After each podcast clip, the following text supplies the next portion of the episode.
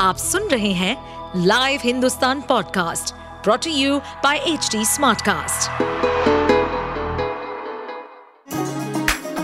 चलिए आपको ले चले बिहार राज्य की गहराइयों में, सुनेंगे बिना पक्षपात के खबरें देने वाले बिहार की खबरें पॉडकास्ट को इस पॉडकास्ट में निष्पक्ष चर्चा होगी राजनीति के महत्वपूर्ण घटनाक्रम क्राइम की चौंकाने वाली कहानियाँ, मनोरंजन के नए रंग सांसदों द्वारा किए गए दल बदल जैसे कई महत्वपूर्ण विषयों पर।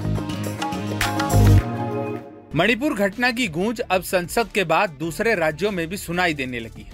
हिंसा और महिलाओं के साथ हुई हैवानियत के बाद अब बीजेपी के अंदर खाने भी विरोध के सुर उठने लगे हैं। बिहार बीजेपी प्रवक्ता विनोद शर्मा ने पार्टी से इस्तीफा दे दिया है। विनोद शर्मा ने मणिपुर की घटना का विरोध में ये इस्तीफा दिया। बीजेपी प्रदेश प्रवक्ता ने पार्टी अध्यक्ष जेपी नड्डा को अपना इस्तीफा भेज दिया है, जिसमें मणिपुर घटना के विरोध में इस्तीफा देने का ज़िक्र है। विनोद शर्मा ने कहा कि मणिपुर में बीजेपी की सरकार है, लेकिन पिछले 80 दिन से वहाँ कुछ नहीं किया गया। विनोद शर्मा ने कहा कि सीएम एन बीरेन्द्र सिंह के खिलाफ कोई एक्शन नहीं हुआ, इससे वो आहत हैं और पार्टी छोड़ रहे हैं। हमारे आदरणीय चीफ जस्टिस ने भी उन्हें संकेत दिया। उनको भी बोलना पड़ा कि मैं कार्रवाई करूँगा। उसके बाद भी कार्रवाई करने के लिए वो हिम्मत नहीं जुटा पा रहे हैं। इससे शर्म की बात क्या होगी? भाजपा बेटी बचाओ और नारी सुरक्षा की बात करती है, हिंदू राष्ट्र की बात करती है, हिंदू सनातन की बात, राष्ट्रीय सनातन धर्म की बात करती है। क्या सनातन धर्म में है कि अपनी बहन बेटियों को सड़कों पर घुमाओ? भारतीय बेटियों को अपमान करो। तो हम इस अपमान को बर्दाश्त नहीं कर पाए और एक मानवता के कारण इसके खिलाफ मैंने आवाज़ उठाया। मैं दिल्ली गया, पाँच दिन तक रहा। अभी लौटा हूँ। सबसे संपर्क किया, हमको कहा गया कि आप डिबेट इसके पक्ष में कीजिए। मैं कहा कि इस मुद्दे पर मैं पक्ष में नहीं बोल सकता।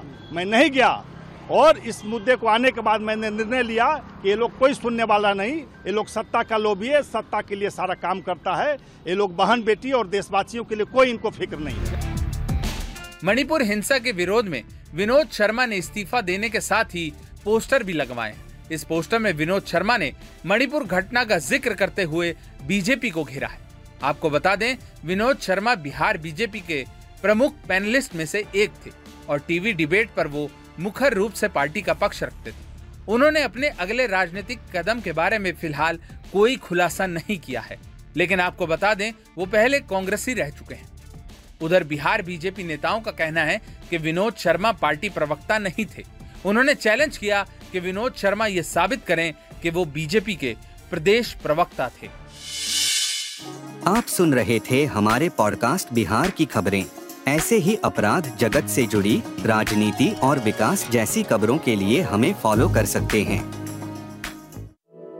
इस पॉडकास्ट पर अपडेटेड रहने के लिए हमें फॉलो करें एट एच डी हम सारे मेजर सोशल मीडिया प्लेटफॉर्म्स पर मौजूद हैं।